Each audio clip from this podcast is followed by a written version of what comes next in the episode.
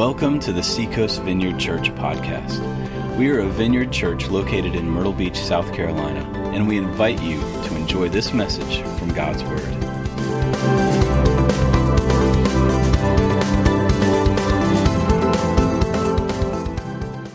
Good morning, guys. Good to see you. Welcome. My name's Tim. Uh, welcome to the Vineyard. This is your first time here. I hope uh, if you haven't picked up a booklet yet, I hope you'll pick one up. This is our guide uh, through this whole series, right on into the new year. So please, there's one on the back, uh, or you can uh, someone will hand you one. And this is going to be kind of our uh, fill in. I do a fill in every week in the handout, but what I'm just going to use is use this as a guide each week. And of course we got a little bit of a start on Advent. Today is officially the beginning of Advent. And as we celebrate the coming of Christ, as we celebrate God's great love to his creation in Jesus Christ.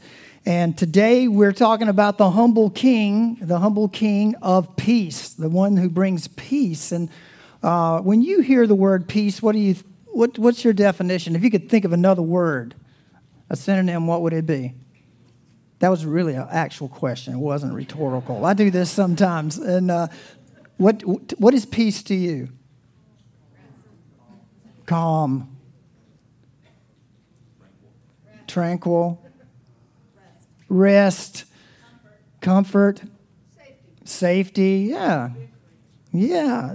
All of these are, that's what gives us a sense of peace. And, uh, you know, a lot of times we seem to be dependent upon those things, uh, or at least experiencing all of those wonderful uh, things that you guys mentioned by way of maybe some person or some system or some situation in life, like a, like a good leader or a good king, or uh, in the days of the Bible would be such.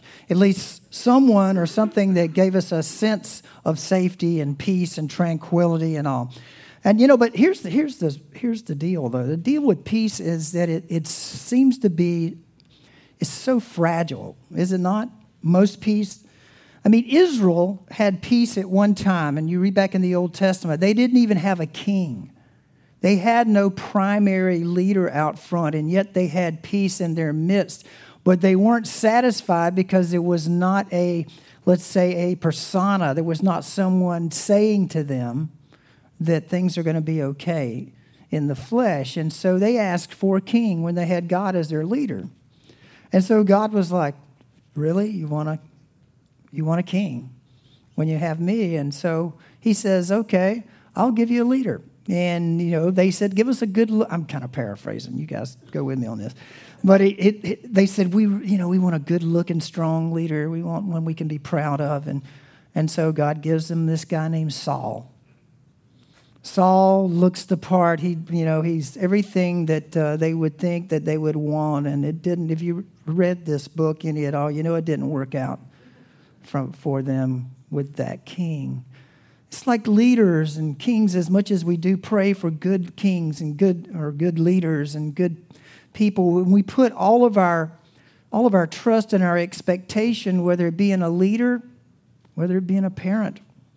I mean, some of us put all of our expectations in parents to bring peace to us and good, and we found out, hey, that didn't work. You know, it it was fragile. One moment there was peace, and the next minute there was turmoil. One minute there was hope, and tranquility, and the next minute it was chaos. Any of you relate to any of that? It's like peace is very fragile. It, it can be here one moment and gone the next. And so we tend to go through our lives looking for some place, some person, some way to settle it down and have peace that is somewhat continuous. Um, Thomas Aquinas, a great Christian theologian from way back, said this. He said, When we are afraid, it contracts our soul. We are not what we should be when we live in fear and we live in the absence of peace. There is something that draws it our souls in and makes us less than what we really should be and really should experience. And so in the middle of all of this comes a promise from God that help is on the way in a big way. Over in Isaiah 9, there's a passage of scripture that uh, where God, 700 years prior to Jesus' prior to him coming. And can we read this together? For to us a child is born, to us a son is given, and the government will be on his shoulders, and he will be called Wonderful Counselor, Mighty God, Everlasting Father, Prince of Peace. Mighty God, and who was born? A baby. That's not what we expect in our heroes, is it? We expect our hero to come marching into the city, marching into the lives, huge array of the army behind him, and God says, I'm bringing peace to you and I'm going to bring help to you, and he's coming in a child. 700 years prior to Jesus' birth, this is promised. And um, the government will be on his shoulders. In other words, his rule and his reign is going to be one of peace in our lives. We just lost a president, a past president, um, Bush 41. Was it yesterday or, or day before yesterday? Yesterday, and uh, you know, it calls me to to think back because I've seen from the day I was able to vote. I've always voted from you know the moment I got the privilege, received the privilege to do it. So I've watched quite a few presidents come and go, and and uh, I was thinking about the whole element of peace and and how we keep hoping for our leaders to bring some lasting peace and tranquility to our lives and the country and all. And I'm not saying that's all wrong, but it's so funny how fickle that peace is and how they can be here one moment with the stock market and the next minute gone, right? Up and down. There seems to be no stability and no, you can't trust it, the peace. But yet, in the midst of this, God promises a peace that will come that is going to surpass all of our understanding of peace. Um, during my generation, when I was growing up, you know, there was a war going on, and and, uh, not World War II, but um, there was. Know that's what you're thinking. Gosh, I didn't know he looks a lot younger than I was expecting for 1942. I had no idea, but um, but I was in college, and um, you know, peace. It was a very popular for those of you who are younger and all. You think peace is a subject now you should have been alive in the 60s and the 70s. And uh, because we, you know, there was a lot of demands for peace. We wanted peace. And I'm in college, and uh, the president at the time was Richard Nixon. And, uh, and his daughter comes to our campus, Tricia Nixon comes to campus. And so I had just gotten news that a good friend of mine had died in Vietnam, and I was not in a really good place. I wasn't a Christian yet or anything. And, and so I went to the meeting where all these people are out, and she's speaking, and she seemed like a lovely person, but I was so angry and so, uh, so put off by things that I just led kind of a walkout among some of the students. I'm like, let's go play pool, you know? And so we took off and went to the rec room, and we played pool. Well, I guess she noticed it because she, you know, about 15 minutes later, she came into the school and came to the pool table where I was. And you know, she was a cute girl. I thought, hey, she looks better up front. Uh, maybe, you know, wonder if there's a chance here, you know? Uh, maybe my attitude is changing here. Uh, but, but, you know, that disarmed me a bit just talking to her. It was just where I was at the time. And uh, peace was so elusive, it seemed like for a, for a lot of people in those days. And don't get me, I was no peacenik, okay? Uh, people confuse surfers, and uh, but if you were down south and you were a surfer, believe me, that's not a hippie peacenik. You might look like one, but that wasn't our attitudes at all. And uh, and so you know, it, it made me think what is how, peace? We look for peace in a president. We look for peace in a leader. We look for peace from a father. We look for peace from a friend, from a marriage, from anyone, from any place, from anything. And it's always elusive. We have it for a moment and it's gone. But this has not taken God by surprise. God knows we were made for peace. It may be cool to live in chaos all the time and think, I was created for chaos. You know, but you were made for peace. You were made to have a settledness in your soul and in your life that no one can take from you. You were created for that. Israel did not have that 700 years prior to Christ coming, but the prophet says it is coming, but it's coming in a way that you can't expect because it's not coming in a Saul. It's not coming in these armies. It's not coming that way. It's coming in the package of a little baby. Small very small. But this tiny, frail package upon arrival will change everything. And that's been our journey. That's our journey. in this series. Um, I, I told the first service this story is that, like, right during this period, while I was going through a lot of soul searching, right before uh, I came to know Christ during this period of time, I got invited to this meeting, and they said it was all about peace. That this meeting was going to be about a group who would bring peace to the United States. Well, it was a group called the SDS, and uh, you, some of you you don't even know what that means, but it's Society for uh, gosh, for Democratic Students for a Democratic Society. Very radical group. I'd never heard of them before, but I went to the meeting, right? I walked into the meeting. There's a dude there with hair down to here, a beard. He's got this ruffly satin shirt on, big bell bottoms. He's from Berkeley, California. Now, this is in Myrtle Beach, Berkeley, California. And I'm thinking, this is the coolest dude I've ever seen in my life. And, I'm like, he's really going to help us understand what peace is. And so I'm like, okay, how are we going to get there? How are we going to all get this sense of peace? And then he says, we're going to burn it all down do you see the contradiction in this? I mean, we human beings, right? Yeah, we're just going to burn it all down. We're just going to trash it all, just all of it. And I'm, I mean, I, the minute he said that, I'm like, later I'm going surfing. So I was out the door. You know, that was the last, last of my meeting with them. And then, of course, a few months later, they did. I mean, in Berkeley and other places, they burnt. There was terrible things that went on. And that is our struggle with peace. But into the middle of it, again, God speaks. And you know, He speaks peacefully in it, in a child, a newborn child. He grabs our attention that way and says, I'm going to upend the world and I'm going to bring peace to this world in a way you never imagined. He will be the very Prince of Peace, and his government that's on his shoulders, his ruling and his reigning, when he comes to your life, he will bring and usher in a peace that passes all understanding, a peace like you've never had with anybody else, with any parent, with any president, with any spouse, with any friend. He will usher in a peace you've never experienced before. That is such a beautiful, beautiful promise from him. One of the most oft quoted blessings in the Bible is this Peace be with you. Wonder why that is. You should do a little study, take your concordance out, look through it, and see how many times you see that blessing in the Old Testament right on into the New Testament And uh, like we, we just mentioned, Isaiah 9 6. Um, he will be the Prince of Peace. Uh, when Gabriel, the angel Gabriel, came to Zechariah, John the Baptist's father, to tell him that John was going to be born and that he was to be named John, first words out of Gabriel's mouth was, Do not be afraid. First words. Isn't that neat? The announcement of what God was about to do on the earth was peace it was, don't be afraid. When he went to Mary to tell Mary that she was going to, she was going to deliver the Son of God, the first words out of Gabriel's mouth to her was, Do not be afraid, which is peace be with you. Don't be afraid. Calm down, it'll be all right.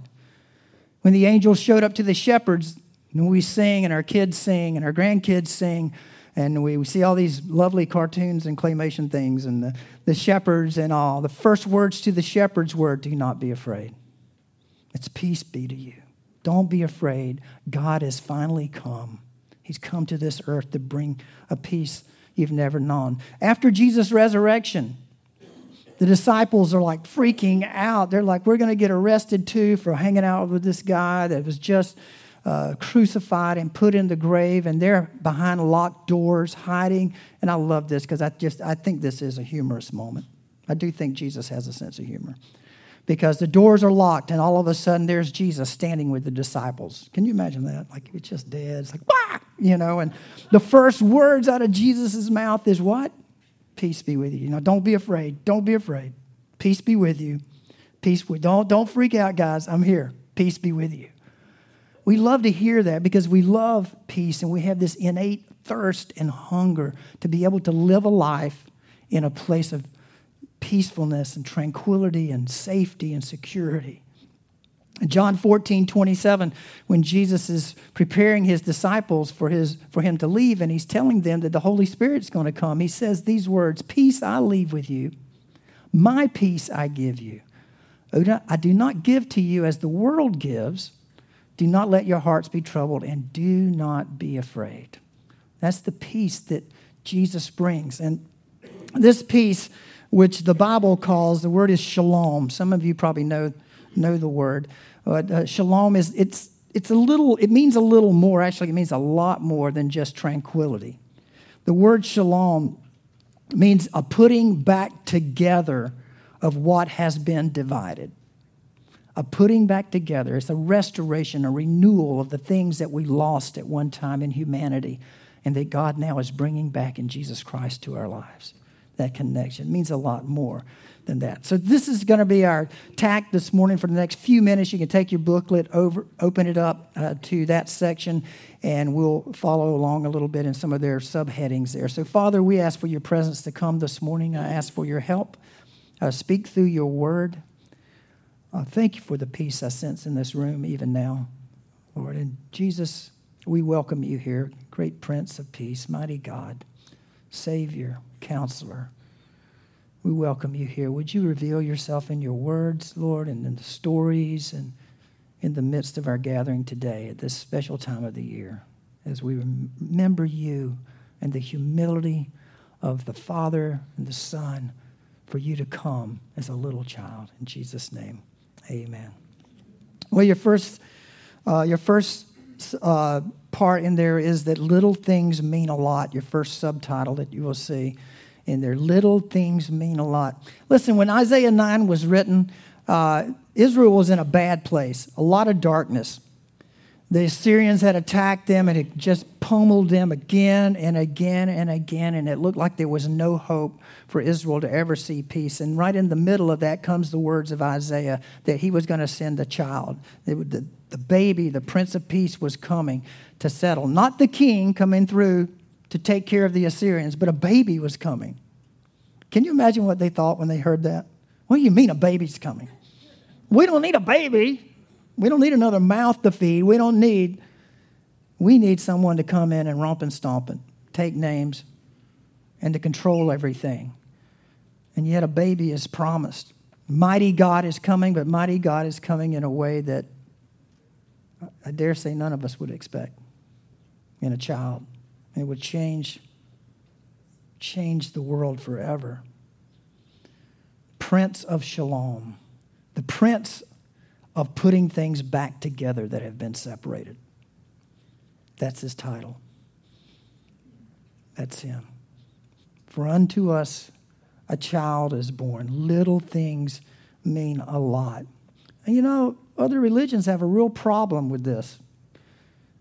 Never could God ever minimize himself, or not, listen, that's not minimize, let's say reduce himself down into a frail package of humanity. Never would God do that because God is great. God is awesome and all powerful. There is no way God would ever humble himself that way.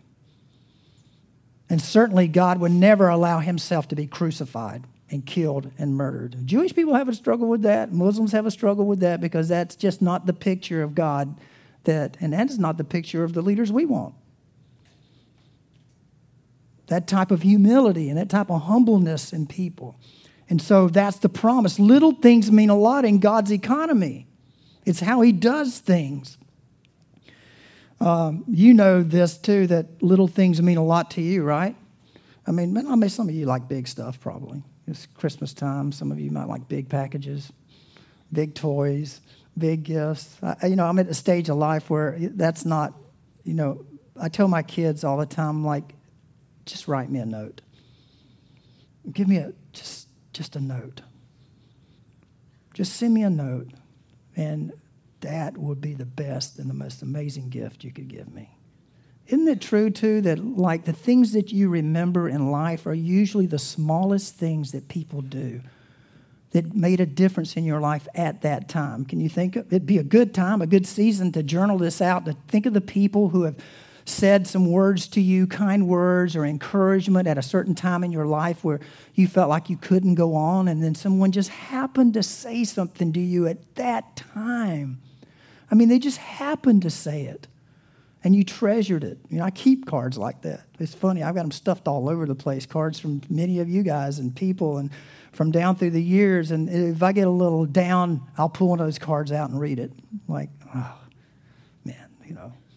I was blessed to have a band leader, and some of you have been in this church for a while. Hear me talk about him all the time, but he was He was a gift to me. I had a band director in my life from the second grade till right on out of high school and until, you know, he went on and uh, who spoke words to me uh, that kept me. I mean, I, I still to this day thank God for him. I'm like, he didn't know he was doing God's work.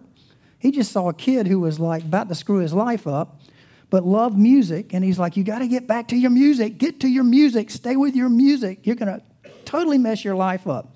I mean, this is so not right. But he grabbed me one day at school, pushed me up against the wall. So you can't do that nowadays. But, uh, and you shouldn't. So don't take, don't go leave from here and go, oh, you know, no, no, no, no. You shouldn't do that. But this is another era, right? And he loved me. He, he was like a second dad to me. He grabbed me, he shoved me up against the lockers one day, and he said, Don't screw up your life. yeah, no. And he, you're headed the wrong direction. And I was like, Yes, sir. Yes, sir, Mr. Bill. Yes, sir. Yes, sir. I listened a little bit.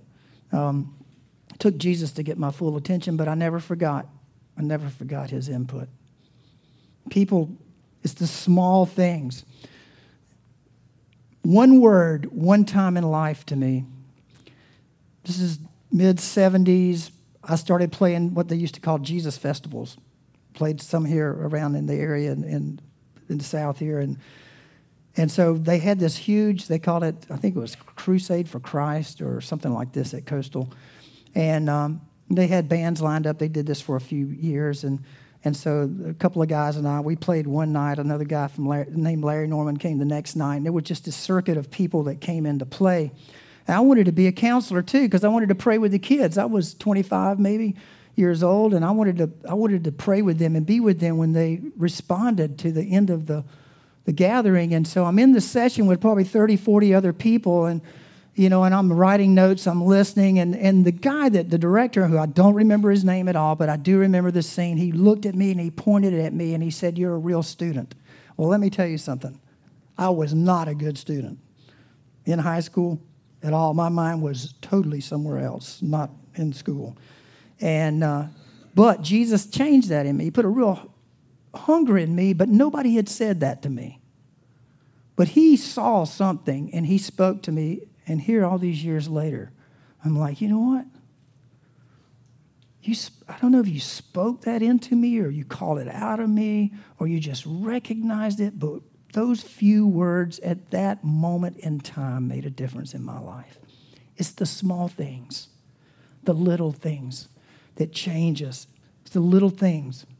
And uh, I bet you've got your story of that too. And you know what? You can be a part of somebody's story by doing the same.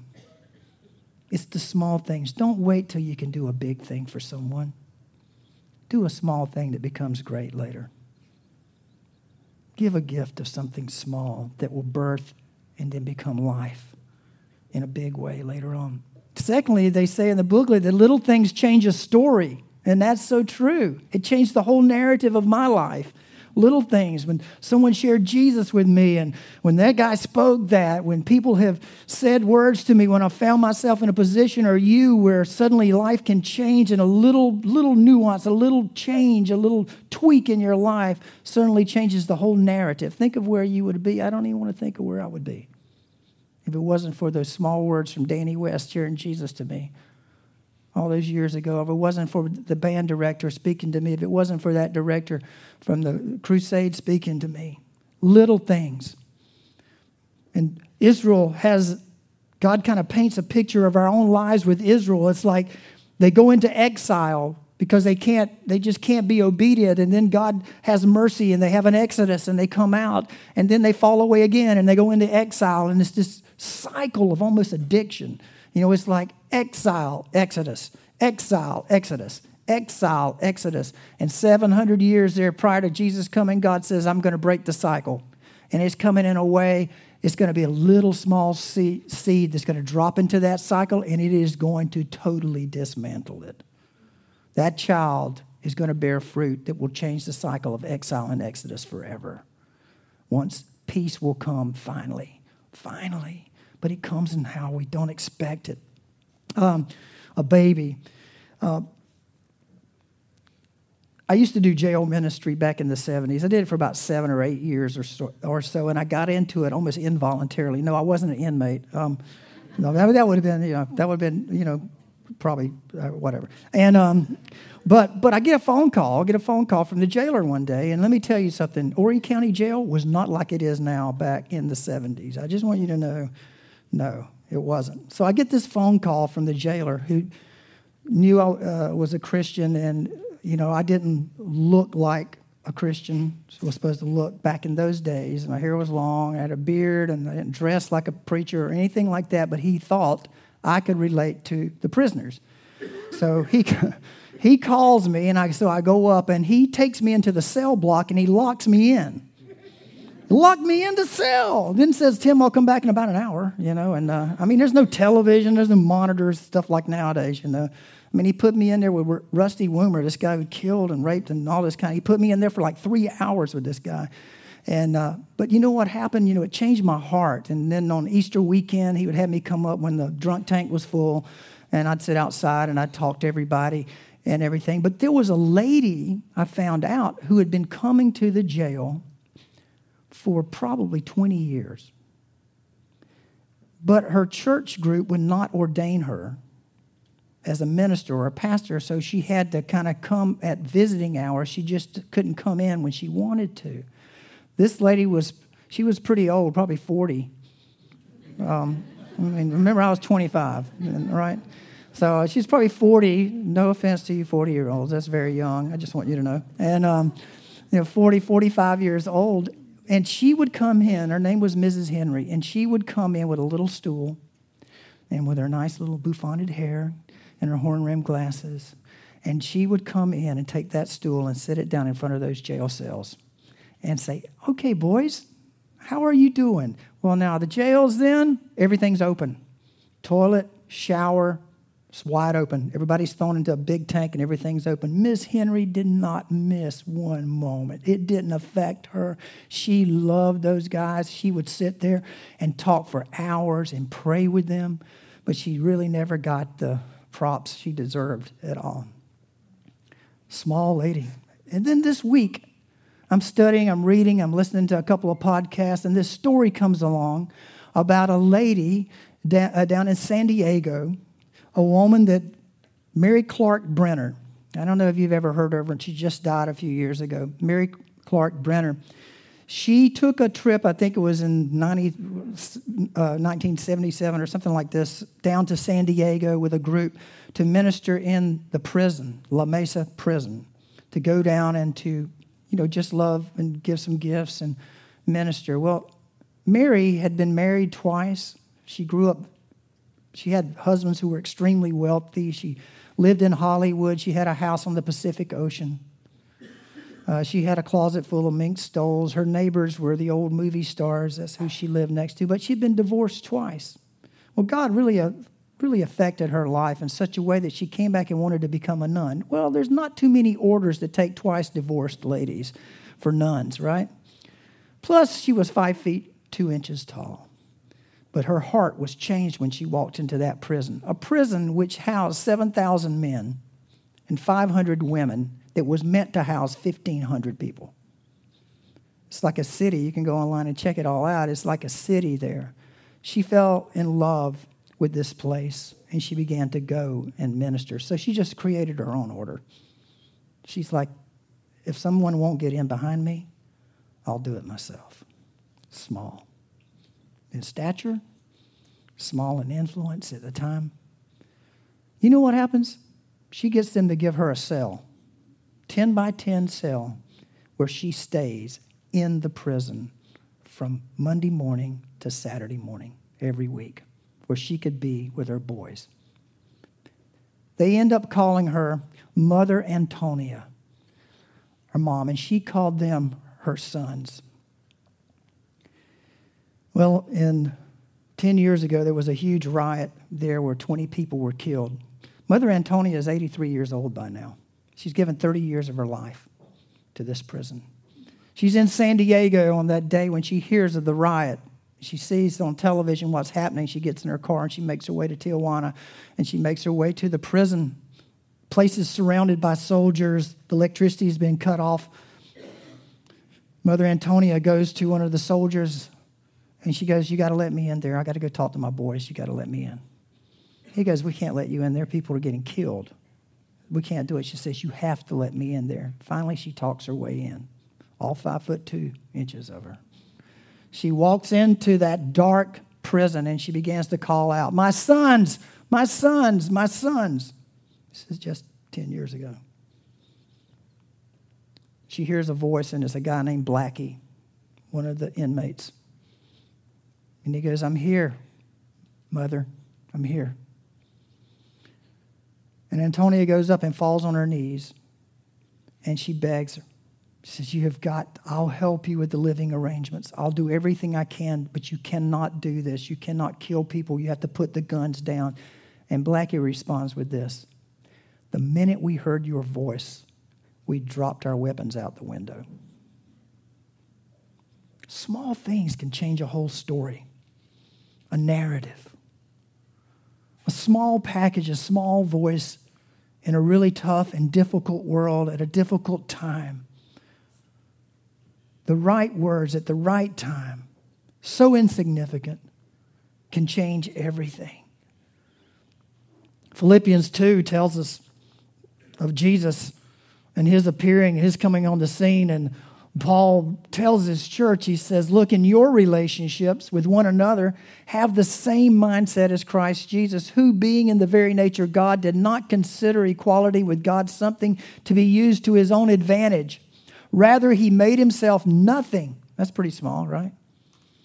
Jesus made himself nothing. Made himself nothing by taking the very nature of a servant, being made in human likeness. And being found in appearance as a man, he humbled himself, smaller still, by becoming obedient even to death on a cross. And that is just about as small as it gets to death on a cross the power of God, the humility of God expressed in that small package of a baby has everlasting effects for eternity. And you know what? The things that you think are small in your life that you do for others, the words that you speak, the kindness that you exhibit, your neighbor, the kind word, the hello, looking someone in the eye and thanking them, all of those have dramatic effects on people, far, far more reaching than you imagine. And at this time of the year, wouldn't it be great if that's the way we approached all of this stress and everything?